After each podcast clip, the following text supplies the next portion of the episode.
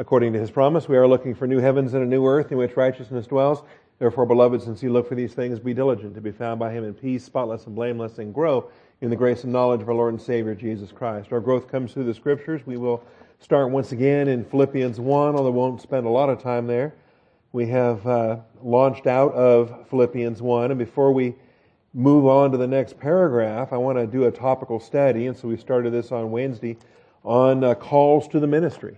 And uh, this is something that we observed in Philippians chapter one, where Paul's imprisonment uh, became uh, an event. It became a uh, like a watershed moment in the life of a congregation. So, you know, what would happen here, for example, if I got arrested and thrown in prison, and and you know, uh, what what does the what does the flock do, and uh, who steps up, and who who gets called, and who gets all excited about becoming a Bible teacher and proclaiming Christ and all these things, and and so uh, this is what we're told is is what happened, that um, most of the brethren trusting in the Lord because of my imprisonment have far more courage to speak the word of God without fear. And so Paul's imprisonment became a goad. It became a, a, uh, a persuasion. And the verb patho is to persuade.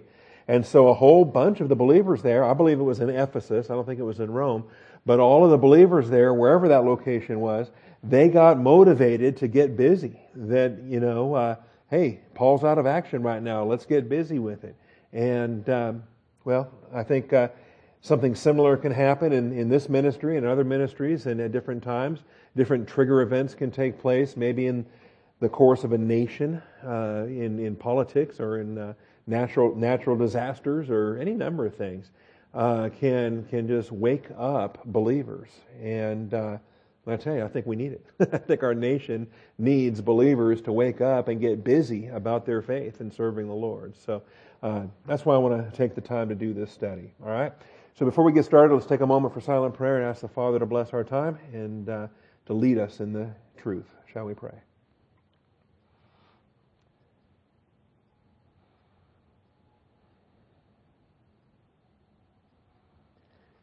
Heavenly Father, we thank you for your truth. We thank you for the blessings we have to assemble together, for the day and age in which we live, Father, where uh, there is so much provision in uh, Bible study material and software, and in uh, even in uh, the different study tools that are available for Greek and Hebrew, and, and everything imaginable uh, for the study of the Scriptures. So, Father, we want to redeem uh, these blessings. We want to use them for the glory of Jesus Christ, and we want to thank you for equipping us tonight, that which is pleasing in your sight. I thank you, Father, in Jesus Christ's name. Amen. All right. Before we do return to this study, though, if the microphone's ready to go, we can uh, take a couple of questions. I know we didn't, uh, we left people wanting last week, that uh, didn't quite get to every question that was available. So, and was there somebody I promised to have the first question tonight? I don't want to, I don't want to break that promise if there was somebody that's been waiting a whole week. All right, maybe not. Okay. Then, Bill, you get our first question tonight. As long as it's not about Sodom and Gomorrah, we're all, I'm okay. I was waiting. Now, on the topic of Sodom and Gomorrah, no, I'm just kidding. Uh, it, Malachi three eleven, uh-huh. It reads, "Then I will rebuke the devourer for you so that it will not destroy the fruits of the ground," so forth and so on. Um, the devourer, who is or what is that? I think it's an angelic being. I think it's a reference to uh, angelic judgment. Uh, maybe not a particular kind of angel, or a, uh, but a role that's been assigned to uh, to that angel, uh, either elect or fallen, whoever's been assigned to do that. And uh, I think I included that in our vocabulary in the angelology study. I don't recall now. I, th- I think I did. With the term rebuke, mm-hmm. Can we consider... or does that have any bearance on it being a fallen? I think it makes it more likely to be a fallen angel, but believers get rebuked all the time, and elect angels could be rebuked all the time. And a, and a rebuke is not always a corrective thing. It, it just could simply be a be a halt. You know, stop what you're doing now. Yeah. All right. Okay, thank you. All right, other questions tonight? What was Noah's wife's name? That's my question. Missus Noah. Yeah, that's all I can figure out. All right, any other questions? We've had a couple of heavy weeks, and we might have a light week tonight. But... all right, Nothing? Going once? Going twice? Speak now or forever hold your peace. No? Oh, for a week. Okay, speak now or for one week hold your hold your peace. See, I don't uh, I don't include that line. In any wedding I preach, I never include that line about, you know, if there's anyone here that has any reason or any cause why, you know, they should not be married, then speak now or forever hold. I don't even use that. That's I have no interest in anything like that in any wedding that I that I preach. So, all right. Well, then let's go to uh, our uh, study. Bring back up where we left off on Sunday. Thank you for running the microphone.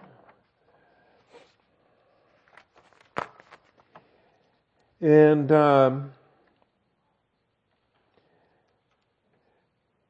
pick up on our development where we were. This is a study on the call to the ministry, and and it's a very practical study, I think, in a lot of ways, and things, particularly since we have believers here that uh, have already been training their gift or are starting to train their gift, and they already have a sense for what that ministry might be. And so I guess uh, we'll, we'll start with uh, First Corinthians twelve, and once again, we'll look at verse four, verse five, and verse six.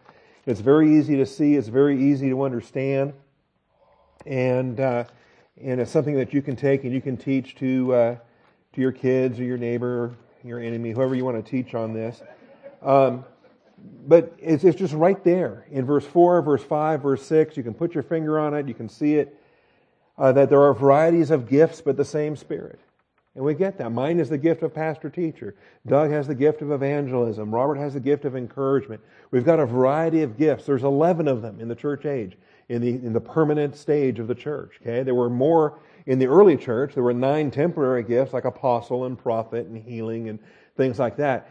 But uh, but those nine have now ceased, and we have eleven that remain for the ongoing uh, circumstances of the of the church dispensation. And so of those eleven gifts, as we have them here in this assembly, uh, it's good that we have that kind of variety and that kind of uh, blessing. Beyond the gifts, though, come the ministries. There are varieties of ministries and the same Lord. And so you might have five different pastors that could be in five different ministries. They all have the pastor-teacher gift, but they could, the Lord will place those gifted believers into different ministry fields. And so mine, for example, is uh, you know, the pulpit ministry of a domestic local church. I'm a I'm an American pastor of an American church, but a lot of pastors are shipped off overseas. They become missionaries in other places. Jim Myers has the same gift I do, but his ministry field is Kiev, Ukraine. See, and so that's a different ministry field. Or you might be a jail chaplain or a hospital chaplain. Or there's any number of things that a pastor teacher can can be placed into. See, maybe an internet ministry or grace notes or something of that nature, where a gifted pastor teacher would be very fruitful in a ministry field of, of any anything you might imagine. And it's interesting too that when we are looking at this and we're looking at gifts and we're looking at ministries, all right, we have catalogs, we have listings of gifts. Pastor, teacher, and evangelist, and giving, and helps, and teacher, and encourager, and leadership, and all these gifts, right? eleven of them. But when it comes to ministries, there is no catalog of ministries. There is no there is no passage that says, now the ministries are, and, and gives, you know, gives a listing of them, because the ministries are as varied as as the Lord's imagination or your imagination is to open a field and to to present before you an open door for a fruitful ministry. And so it could be anything from anything that you that you can imagine. Guitar room, uh, you know, uh, evangelism, or Uh, scripture memory melodies, or or hospital, uh, or camps, Christian camps, or uh, I mean, just anything imaginable that has already been done or has never been done before. And yet uh, the idea opens up, and you know what? I want to pursue that as a minister. I think I think that would be a fruitful field, and uh, and so we can appreciate the varieties there. And then there are varieties of effects. So verse four, verse five, and verse six. In verse four, we have the gifts. In verse five, we have the ministries. And in verse six, we have the effects, the actual workings, the things that are done. See?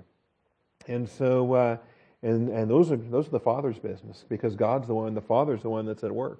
He's at work in you, both to will and to do of His good pleasure. So uh, don't get too worked up about the results, especially if you think you're not seeing any results yet.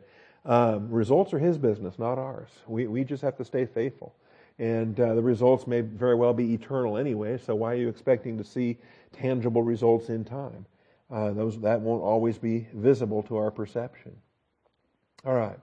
And so there it is, four, five, and six. And this is what we were uh, showing in the introduction. We gave all this on Sunday. Roman numeral one was introduction, using Philippians one as our starting text because that's where we've been. Uh, believers enter the ministry for right reasons and for wrong reasons. Okay, there was a crowd here in, in Ephesus, and they were they got involved in ministry just to upset the Apostle Paul. You know, they thought they were going to cause him distress, and they were motivated by envy and strife, two mental attitude sins. So we know that they are they are carnal as as the day is long, and and yet they're in the ministry. How does that work? Okay, well, there it is, for right reasons and for wrong reasons. And the Apostle Paul, at the end of the day, said, "Well, at least they're preaching Christ." He says, "I can rejoice in that. They're doing it for all the wrong reasons, but Christ is still being preached, so that's that's a good thing." Uh, unbelievers enter the ministry. Before I get to that, though, there were some sub-points there. They're persuaded by Christ, they're emboldened by Christ, and yet they retain their own motivations. And I spent a lot of time stressing that. So if you weren't here Sunday morning, you didn't, you weren't a part of that nine thirty hour, I would encourage you to go get that M P three off the website, and uh, and because uh, we spent a lot of time on that. Persuaded by Christ, emboldened by Christ, all of them. But each one of them kept their own individual motivation, and that is uh, that's significant. I think that shows the tandem of how God works in and through us, that God doesn't just suppress our thinking or suppress our personality or or take over a robotic control whereby we're not aware of what's happening. No, He uses us, and we retain our own motivations in uh, in all of this. All right. Secondly, the unbelievers, they'll enter the ministry always for the wrong reasons. I don't know if that shocks you that there's unbelievers in the ministry.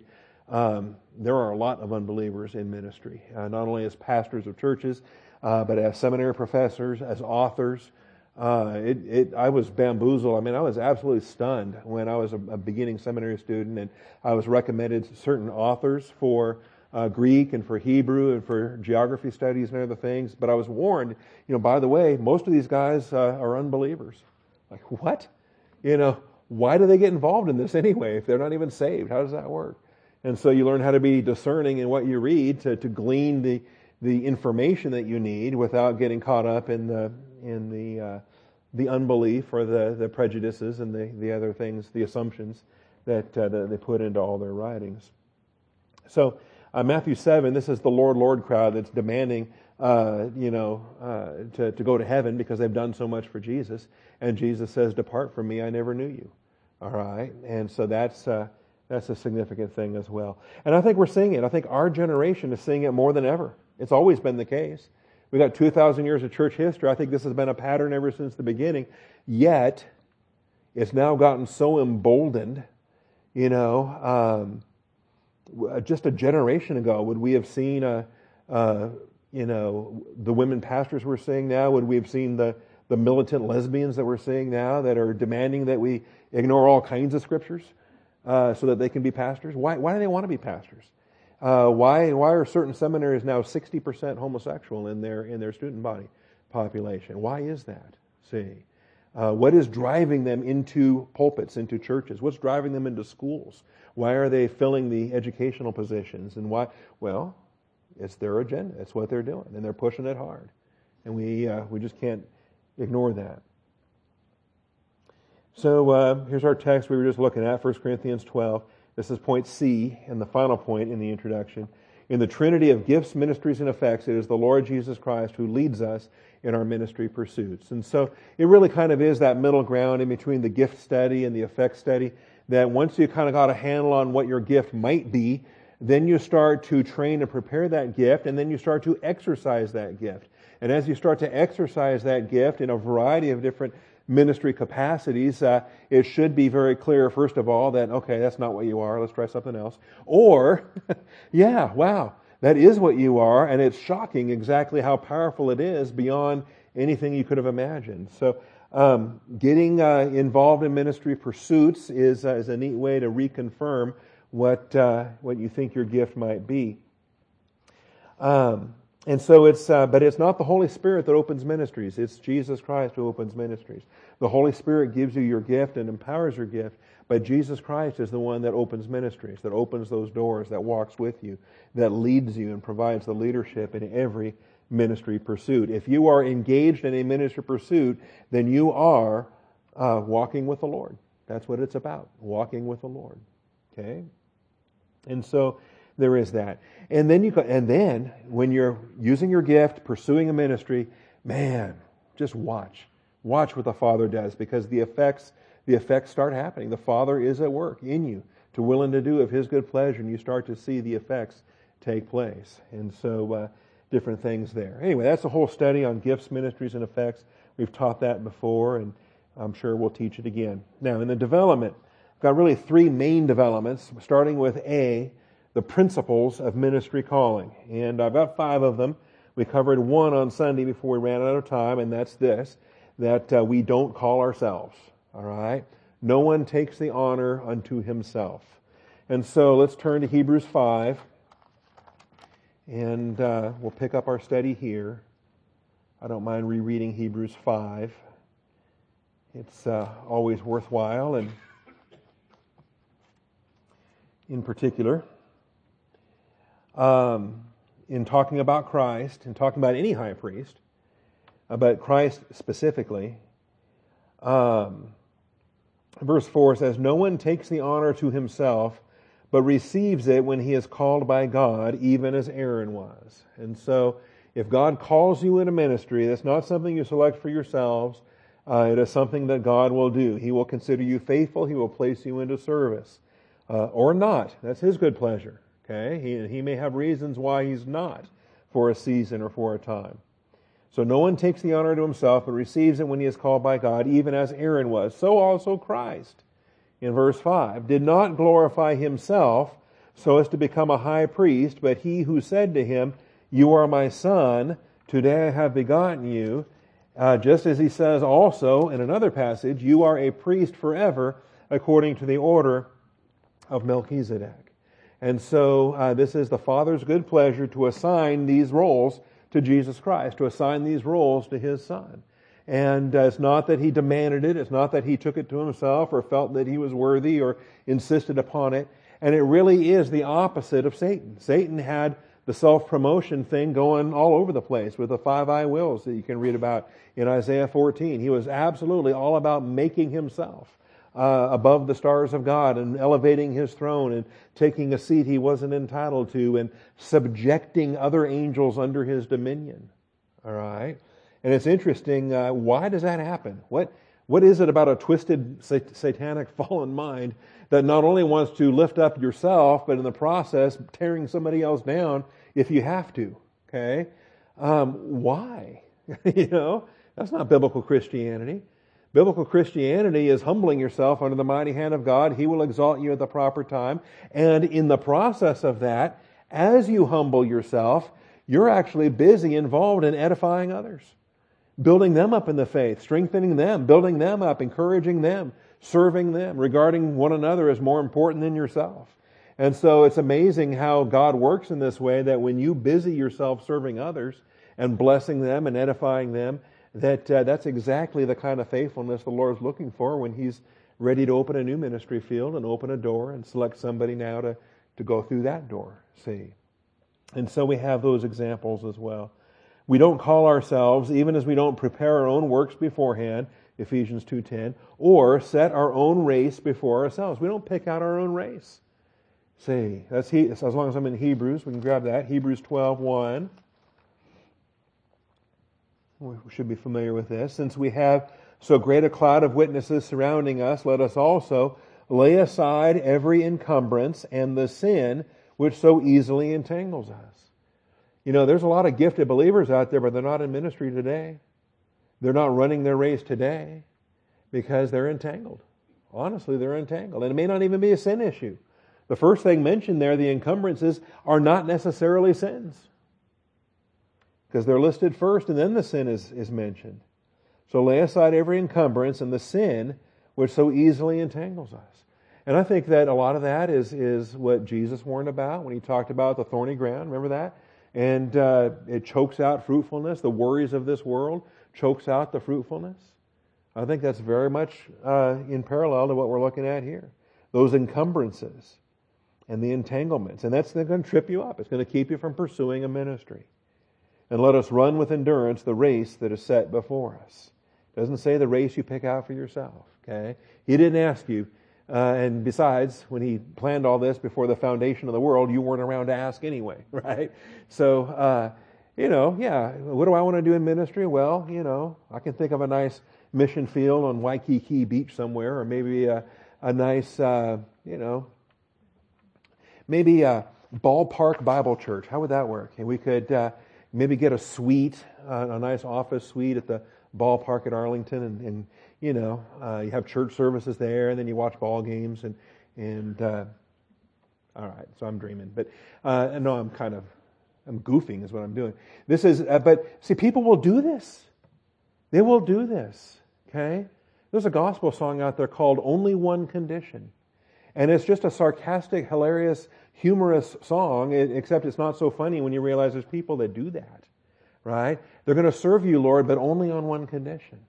And this is what they want to do. And they're they're very devoted, Lord. And they're very, you know, the, the, the, Lord, you're blessed to have a guy like me serving you. But um, and they say that in the song, right? But I'm gonna I'm gonna serve you, Lord. But here's my one condition. And and and it's it's it just betrays how selfish the person is, right? Yeah, oh, I'll go the extra mile as long as it's, you know. Anyway, we don't set our own race before us. We do not set our own race before us. He sets it before us. And uh, and thank God that He does, okay? Because uh, honestly, we would pick these easy things that would give no glory to Jesus. None at all. Likewise, Ephesians two ten. Um, we are saved unto good works prepared beforehand that we should, might, maybe, would walk in them. Right? Ephesians two ten. We are His workmanship. His workmanship. And He knows what He's doing. He's so smart at what He's doing. Okay? He doesn't create a tool and then create it for the wrong purpose, right? Whether it's a hammer or a, or a saw or whatever, screwdriver, okay? There's different tools and they're designed for different things. And God's not a moron. So when He creates us, He creates us for what He intends for us to do. See? And He's not going to create us as as something that shouldn't be used as a hammer and then expect us to be used as a hammer. Okay? Because that's what hammers are for. Right? All right. So, His workmanship created in Christ Jesus for good works which God prepared beforehand. That's before the foundation of the world, folks. It's His eternal purpose that He's accomplishing in Christ. And we uh, we have to be clear on that. So that's our first principle. All right, here's our second principle. Ministry callings may entail a departure from temporal work or not. Ministry callings may require a bivocational testing. Are you going to be a pastor if you're not getting paid for it? Uh, are you willing to serve the Lord if you're still working full time and you have to support yourself and you have to support your family? We may be called to do that. So, Matthew four twenty-one, Matthew chapter four and verse twenty-one. Remember, um, and there's a pattern for this, even before the church age. The, the pattern is in the Old Testament, the pattern is in Israel, that uh, the tribe of Levi was set apart. They did not have a land grant. They did not have normal uh, career pursuits. That they were the servants in the tabernacle, that they were uh, the priestly tribe that, was, uh, that came alongside the other twelve tribes to assist in their uh, offerings and in their worship and in their uh, feast uh, observances and all that they did. And uh, so the idea of them getting set aside, and because they're not working and they're not, uh, you know, farming and hoeing and raising animals and whatever, uh, you can get hungry real quick if you're not working. And so the, the point is, what do you think happened to all those sheep and goats and bulls and rams and all the animals that they kept butchering, all right, in the in the animal sacrificial system? Well, a lot of them, most of them, uh, the, the priests were eating, okay? You get done butchering that animal, you get done throwing it up on the altar, and, and you're cooking meat right there. That's that's that's the barbecue on the on the grill, right? And so other than the whole burnt offering where the entire thing went up unto the Lord, uh, most of the offerings, uh, there was there was the choice meat uh, portions that were left over. And then that became food for the priests and the Levites, and that's how they ate. The, the grain offerings, the wave offerings, the bread offerings, the the uh, drink offerings, and all of that. And uh, the worshipers would bring all this stuff, and then they would sit down and eat with the priests, with the Levites, fellowship over doctrine. They would learn the Word of God while they're eating. Okay? Anyway, that's a pattern. And that pattern is brought across into the church age, whereby uh, God will set apart those who uh, preach the gospel to earn their living by the gospel. And that is that there are some that are set apart to minister the Word of God and be supported by those that uh, that uh, they're ministering to. So in Matthew four twenty-one, uh, Jesus is walking by the Sea of Galilee. Verse eighteen says, he saw two brothers, Simon who was called Peter and Andrew his brother, casting a net into the sea, for they were fishermen. And he said to them, "Follow me, and I will make you fishers of men." And so immediately they left their nets and they followed him. And so they're leaving their vocation. They're leaving their business. And by the way, they're not, they're not leaving to become apostles right away. They're, they're leaving to become students, to become disciples. See, and we don't do that for the most part. I want to do that. Jim Myers does that in Ukraine. Okay? Uh, it's not like, hey, we're, we're taking you out of the workforce so that you can pastor this church. Nowadays it seems that uh, once you work your way through school and you go through seminary and you buy your library and you buy your books and you get your Greek and your Hebrew and all that, then uh, now that you're ordained and a pastor, okay, now now we'll pay you and, and you can you can pastor this church. But this pattern says, no, we're going to train the students. We're going to support the students. They're going to be full-time on salary, on uh, stipend as, as they're a part of Jesus' ministry, to become disciples. And I like that. That's And Jim Myers is doing that same model in Ukraine. Every student that goes to that Bible college, they're not allowed to work because they're expected to be full-time students and serving in the local church, and they're not, they don't have time to work because they have all that homework that, that gets piled on them. And, uh, and you can study a lot more and a lot faster and get a lot more done when you're not paying the bills and paying the rent and putting beans on the table and, and all that stuff. All right. Verse twenty-one, and going on from there, he saw two other brothers, James, the son of Zebedee, and John, his brother, in the boat with Zebedee, with Zebedee their father, mending their nets. And he called them, and immediately they left the boat and the father and uh, followed him. So uh, that's the pattern there. And Mark one twenty is parallel, and uh, we got principles there. In Mark, uh, we find out that there's a partnership, and I think Luke also uses the term for partnership. Uh, with Zebedee. Um, so Simon and Andrew, the brother of Simon, casting a net, for they were fishermen. Follow me, I will make you fishers of men. Going on a little further, he saw James, the son of Zebedee, and John, his brother, who were also in the boat, mending the nets. And immediately he called them, and they left their father Zebedee in the boat with the hired servants. So they have uh, employees on, uh, on payroll here, and uh, went their way to follow him. And I guess it's in the Luke record that we have the partnership that's mentioned. Zebedee and Peter were the partners. And, and so it appears that Andrew's a bit younger than Peter, and that James and John, of course, were sons of Zebedee, so they're younger of all. I think Peter was older than we usually think of him as a disciple of Jesus Christ, because he's a uh, business partner with Zebedee there. But anyway. And so there you have it. Are you willing to give up your work? And that's tough, because a lot of men like their work. A lot of men like their jobs. In fact, as this world is kind of crafted in that direction, a lot of men find their identity in their jobs.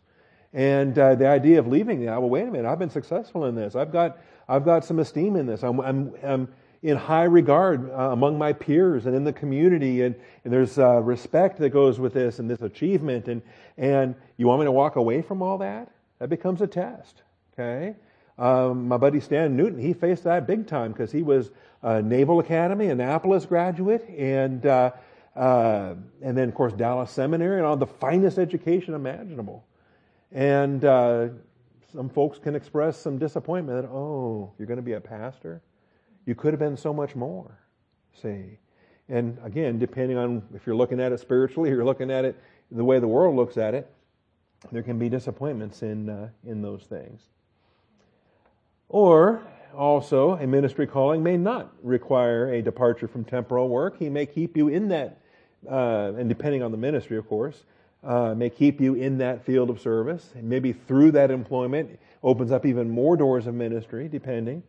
Because, you know, the pulpit ministry of a local church is not the only ministry we're talking about here in these pursuits. Okay? Acts eighteen, verses three and five, and this is Paul the tent maker. This is the quintessential tent-making passage because it's literally the tent-making passage of the uh, the Apostle Paul here.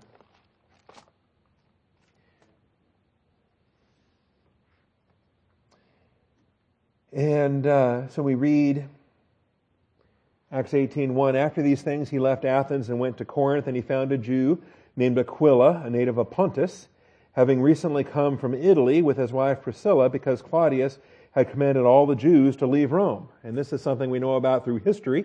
Josephus writes about this. The Roman sources write about this, the expulsion of all the Jews out of Rome. And uh, this is also helpful for us to give a, a sequence and a chronology for the book of Acts and for, for Paul's uh, travels. Um, so he came to them, and because he was of the same trade, he stayed with them, and they were working. For by trade, they were tent makers. And so this is what they did. And in, this was tradition, of course. Every Jewish father would train his child in the family trade. And so, you know, undoubtedly Paul's parents, even though he was a Pharisee and the son of Pharisees, they still had trades that they were pursuing and, and uh, full-time employment that they pursued in that. And so, uh, what a coincidence, you know, you come to you come to a city like Corinth and you just happen to run into a Jew and he just happens to be a tent maker by trade. And, you know, wow, you know, um, I'm, I'm tongue-in-cheek, of course. It's it's only coincidence if you don't understand the plan of God and His sovereignty over directing everything. Uh, this is no accident. Priscilla and Aquila will become the closest friends Paul will ever have. I mean, this is going to be powerful for him for the rest of his life. And um, the fact that, that they were able to do this is just grace upon grace. So we call it tent making, all right? And, and we all have different things that we do for tent making. I worked in the jail for eight years, and Uh, Todd Kennedy is a, a vet. He has a, a veterinarian ambulance even and a mobile vet practice in Spokane, Washington. And other pastors do other things, okay, for their tent making. But it's always called tent making, even though um, none of us actually make tents. Um, that's just what we call it, okay, in, uh, because of this verse right here. And that's what Paul had to do until, notice. So he was reasoning in the synagogue every Sabbath, trying to persuade Jews and Greeks. But when Silas and Timothy came down from Macedonia, Paul began devoting himself completely to the Word.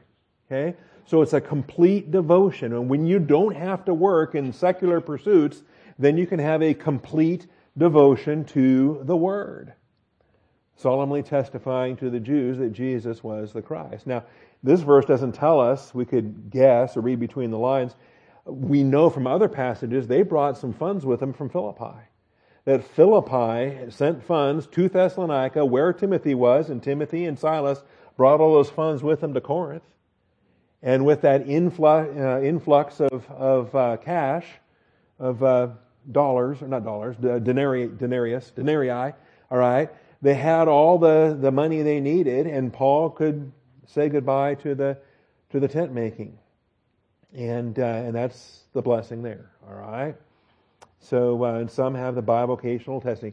Pastor Cliff, we're still praying for Pastor Cliff. To this day, he still works what he works there at Ultra Electronics, okay? And we don't talk about it because it's saving the world, okay? But if you've ever, ever seen True Lies, that was based on Pastor Cliff. And he uh, he acts like a computer nerd, and he dances the tango, and then he goes out and kills all the bad guys and saves the world.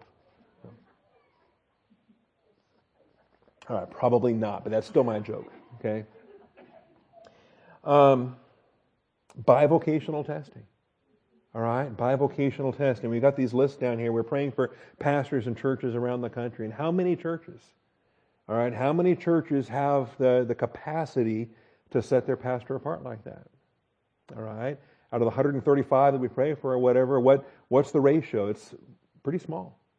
We live in we live in difficult days. That's the conflict we're in. All right. In most cases, uh, the pastor's working, or his wife's working, or bo- they're both working, or there's other income coming in. Ralph always lived off the farm income from the family farm there that his son-in-laws were working, and different things there. There'd be some, some revenue generated that way. Other things. Our military retirement. That's why retired military guys were so popular, because they get to draw the military pension, and the, the deacons are, can breathe easier about, you know, not paying them or whatever. And so we have this here. So we pray for them. Absolutely, we pray for them. And uh, ask, uh, because when that door does open, I tell you, it is a grace upon grace blessing more than anything else. And this church learned that in nineteen ninety-nine. When uh, uh, the treasurer came to me and said, what do we have to pay you to get you out of the jail, to get you uh, away from the sheriff's department, and to get you full-time here in the church? And that was such a marvelous question. I, I just smiled. I said, you know, I don't know the answer to that, but it's smaller than we think, okay? It's just, it's the good kind of question that we can pray about and, and trust in the Lord and see the Lord honors that. He honors His Word, and He honors faithful deacons that make the Word of God the number one priority. And uh, and I appreciate that as well. All right, so that's that's a principle of ministry calling, and you need to have that in mind, uh, particularly if if there's a, a, a career that you don't want to leave. Um, you then just have to ask yourself, well, wait a minute, you know, do you love me more than these? Uh, when when Jesus asked Peter, you know, because Peter went back to his fishing business after the resurrection, and Jesus had to walk along the beach and say, do you love me, Peter? Do you love me more than these? And uh, that becomes a test sometimes for uh, for ministry pursuits. All right. Uh, ministry callings may entail a geographic relocation. And uh, that kind of goes along with the other, but not always. They're not always connected. Sometimes they're separated. But um, and even beyond ministry, sometimes just living life requires a geographic relocation. Career advancement requires a geographic, you know, uh, some people pass on jobs because it means a move and they don't want to move for whatever reason, okay? And uh, you can do that for right reasons or do that for wrong reasons or what have you, but um, ministry is the same way. Say, yes, Lord, I want to serve you, I want to serve you, I want to serve you. And, well, your church is going to be in Texas. Oh, never mind. Okay. You got anything in Washington or someplace? Texas, really? Okay. Hmm. And so there you, there you go. Acts thirteen two. Let's look at this. Acts thirteen two. And this is a, a good illustration also of what I was talking about earlier, where um, you're not just sitting around doing nothing. You're serving. You're humble. You're blessing others. You're edifying others. And in the process of edifying others and not promoting yourself is when the Lord promotes you. Okay, because if He doesn't promote you, you're not promoted. And if you self-promote, you're definitely not promoted. Self-promotion, I think Jesus automatically just uh, rejects that out of hand and says, no, no, here's a self-promoter, he's not ready. And uh, and there's that. All right, so Acts thirteen one. They were at Antioch, and the church that was there, prophets and teachers. And they've got, an, you talk about an all-star lineup. Barnabas, Simeon, who was called Niger, Lucius of Cyrene, Manaen, who had been brought up with Herod the Tetrarch, and Saul. So that's their teaching staff right there. You imagine what it was like. Day after day, night after night, all the teaching and all the blessings. Okay? And uh, and, and we have something similar here with, with our teachers and our elders and our students and just an abundance of blessings and, and different things. Okay? And that's a good thing. That means, uh, you know, we're not calling around and trying to outsource uh, some pulpit supply if the pastor's out of town or something's happening. You know, we've got we got students and others that are just crawling over each other, desperate for the pulpit time, and so you know it's it's a blessing in that regard. And then, while they were ministering to the Lord and fasting, did I read that right? Okay, yeah, I did. It does not say while they were sitting around doing nothing and grumbling about why they weren't in the ministry yet. No, they were in the ministry already. Just in the capacity of where they were and how God had was is blessing them where they are. While they were ministering to the Lord and fasting, the Holy Spirit said, set apart for me Barnabas and Saul for the work to which I have called them. And that's not a calling to stay in Antioch. Okay? They're going to have a geographic relocation. They're going to engage in a missionary journey. And so, when they then... When they had fasted and prayed, well, what's there to pray about? He told us what to do. Why do we got to pray about it? The Holy Spirit said, set apart for me Barnabas and Paul to uh, Saul for the work to which I've called him, well then, fine, let's go do it. Why do I have to pray about it if he's already told me what to do? No, they're praying about it. And they're praying about it together, and they're seeing it as a corporate function. So when they had fasted and prayed and laid their hands on them, ah, you mean we have to identify with them? We are part of what they're doing. We are partakers of their ministry. They're the ones that are going, but we're the ones that are staying. And all of us are together in this ministry, loving one another, praying for one another, supporting one another. All right. Laying hands on them, they sent them away. And so off they go. And they go to Cyprus and first missionary journey and the things there. Okay? And it's interesting too, when they come back, what do they do? They encourage the brethren with a lengthy report. They're able to fellowship in what they all had done together, two by traveling and the remainder by staying. And uh, many blessings there. All right, so uh, you get this is all through chapter thirteen then and chapter fourteen. And uh, you get to the end of chapter fourteen, you reach the end of the first missionary journey. And uh, it says in verse twenty-six, Acts fourteen, twenty-six, from there they sailed to Antioch, from which they had been commended to the grace of God for the work that they had accomplished. And when they arrived and gathered the church together, they began to report all things that God had done with them and how he had opened a door of faith to the Gentiles, and they spent a long time with the disciples. And so the blessings there of being able to fellowship over completed ministries, over uh, the work of the ministry, and all these things there. All right. Another uh, example of this in Acts chapter sixteen and verse ten. And this is after a long chain of closed doors. This is after uh, disappointment after disappointment after disappointment. No, no, no, no, no. And how many no's do you listen to before you finally just give up and say, oh, okay, God, I'm I'm done. I quit. I'm No, you just keep looking and you keep staying humble. You keep thanking him, saying, okay, this is a closed door. This is a closed door. Thank you for thank you for taking off the table all the snares that I was about to step into. So now open the door and show me what it is you want me to do. And so um, we have this. And this is where Timothy gets introduced to them. And he starts traveling with them probably as a ten-year-old boy. And um, they're going through the cities. And it says in verse six, they pass through the Phrygian and the Galatian region, having been forbidden by the Holy Spirit to speak the word in Asia. Well, why? Why couldn't they go into Asia? What's wrong with Asia? They'll, they'll be in Asia later. They'll get to Asia on the third missionary journey. Why can't they go now? Well, it's too soon. That field will be fruitful, but not yet. Okay? And so, uh, before the Lord sends them in there to make a big mess of everything when the field's not prepared yet, he keeps them out of there. It may also be the case that Peter was in there and didn't want them bumping heads and, and stepping in one another's toes and things. Okay? So whatever the reason is, it doesn't say why, and we don't have to know why. The Lord just says, no, that's not your door. So you say, thank you, Lord. That door is closed. And after they came to Mysia, well, that sounds kind of fun. Nope, can't go there either. And they were trying to go into Bithynia, but the Spirit of Jesus did not permit them. And so closed door after closed door after closed door. So when you just give up and start pouting, take your ball and go home and say, that's it. Right? We don't. That's the point. That's the point. Remember when David was told he couldn't build a temple? He said, oh, you can't do that. Your son will build the temple. What did David do? David worshipped. He said, wow, who am I? What is, what is my house? And that, that my son should build the temple. He wasn't pouting. He wasn't blaming God for not letting him do what he wanted to do. All right, so then uh, passing by Mysia, they came down to Troas. Passing by Mysia, they came down to Troas. And so now they've actually reached the edge of the continent. They, there's nowhere else to go. They're at the far western extremity of Asia Minor, what we call Turkey today.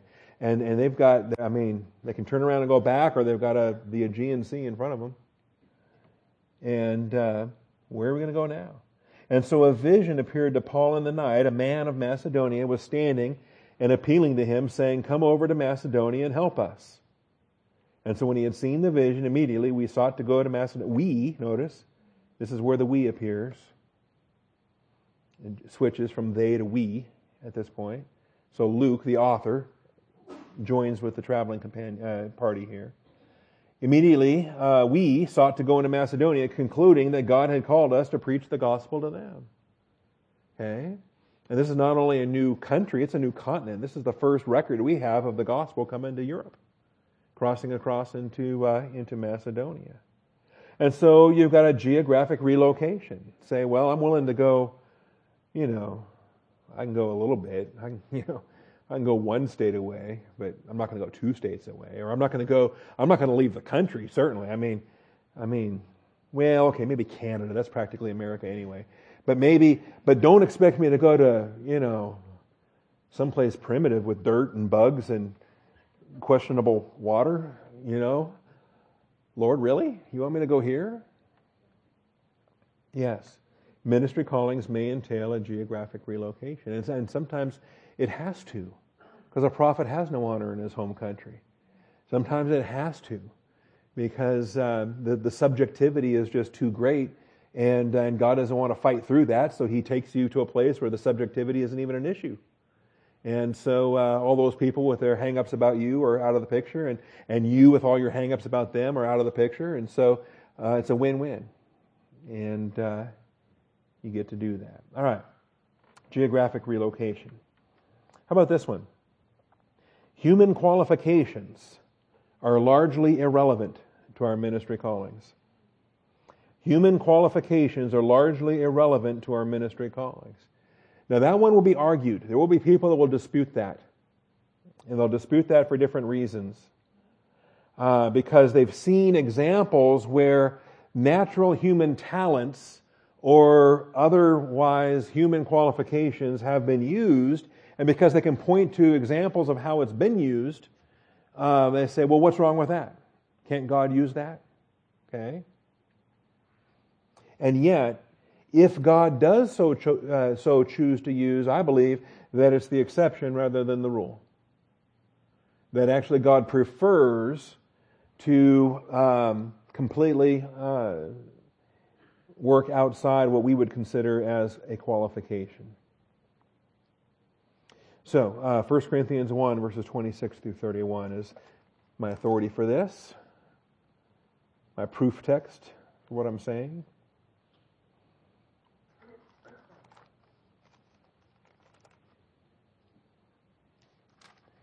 All right.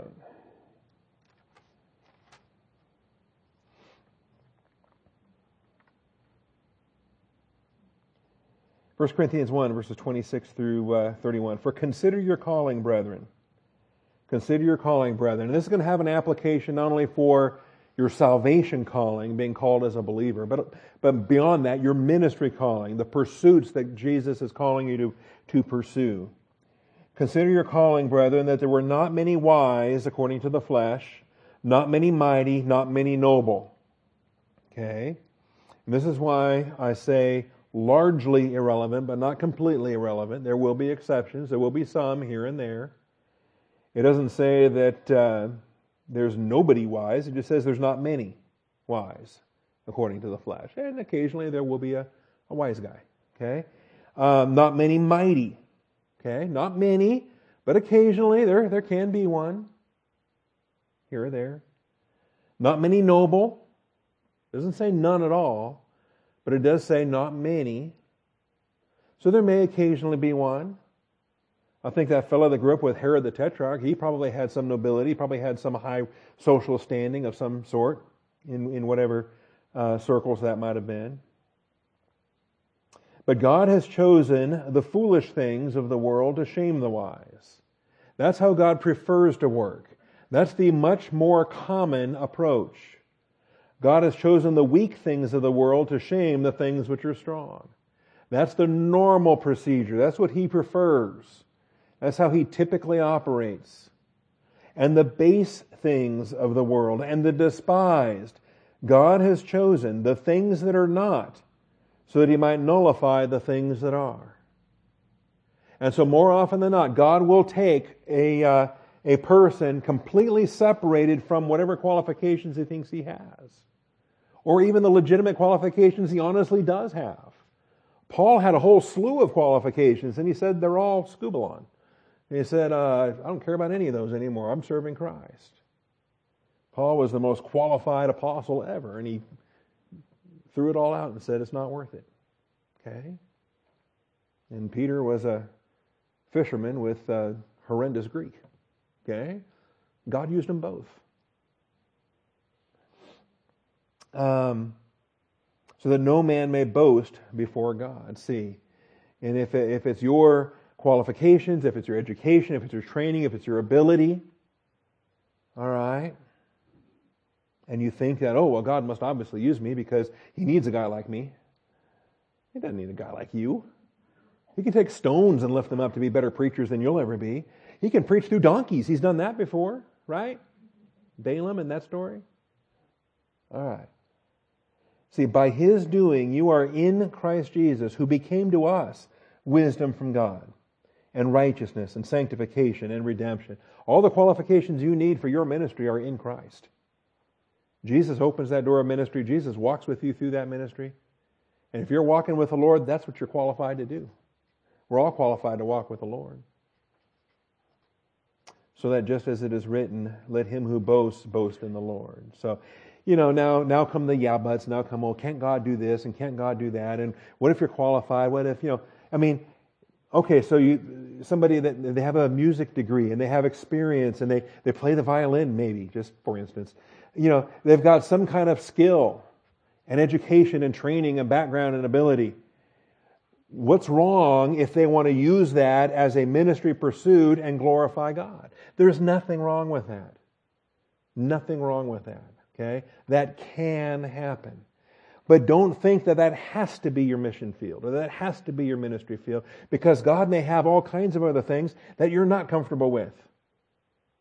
Okay? And He might be excited to put you in one of those areas if uh, if you can get beyond your, your comfort zone, see? Kind of a thing. Anyway, I get spoiled too. You know, guys like Jacob, they think, oh, your voice is so beautiful. You must be a music leader. You must be a song leader.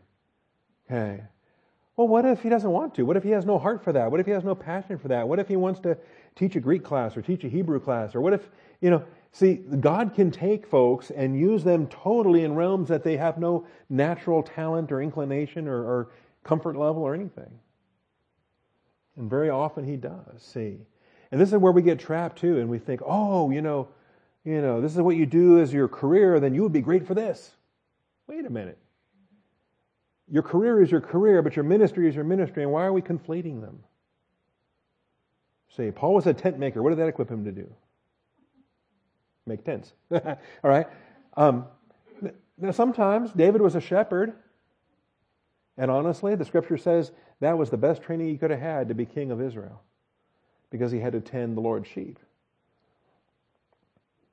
So anyway, there's, there's something to consider with respect to, uh, to different things. And so if If uh, the world finds you foolish, or if uh, if you find yourself unworthy of something, then just laugh right along with the Lord, because He who sits in the heavens laughs.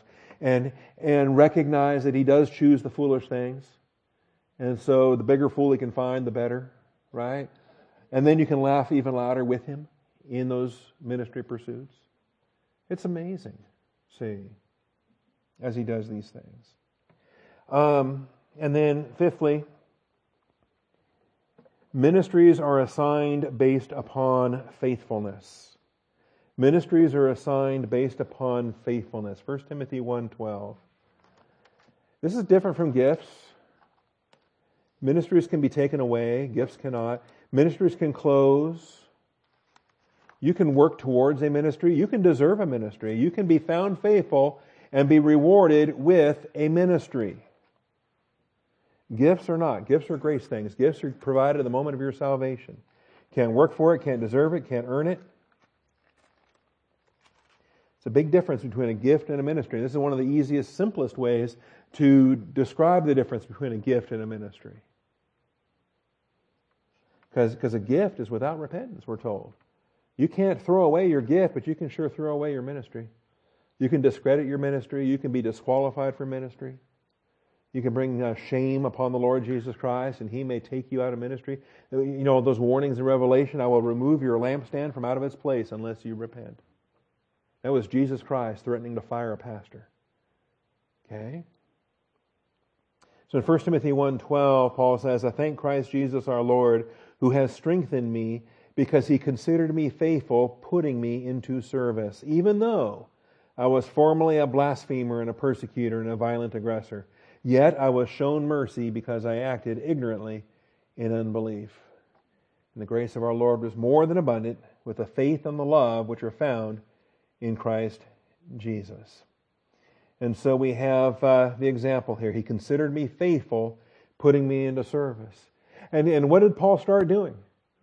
Right when he got uh, that first call on the Damascus Road, he started serving the body of Christ. He started teaching. He started getting with other believers. He started proclaiming Christ. He started publicly recanting of his former life as a Pharisee. Right there in Damascus, right there where he was. He didn't storm on up to Jerusalem and try to engage in a big ministry there. He stayed faithful where he was in Damascus until the Lord moved him. And then the Lord took him out to the wilderness for three years and said, okay, Paul, how about seminary in the desert for three years? And trained him to now take all of his Old Testament theology and bring it into a New Testament uh, consideration. And Paul stayed faithful. And each step of the way you stay faithful.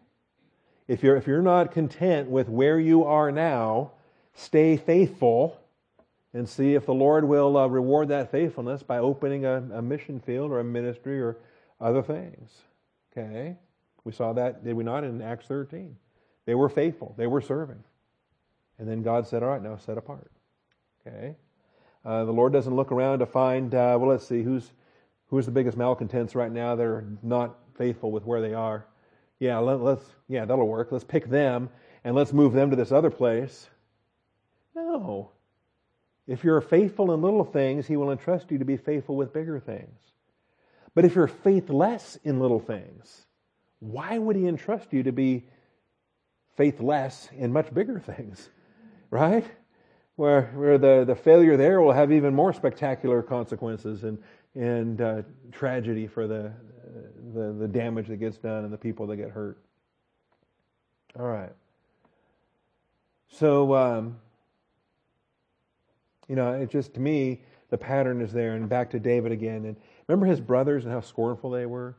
You came here to the battle. You came here to watch this. And who did you leave those few sheep with in the wilderness? And they were so mocking of, of the small size of Jesse's flock.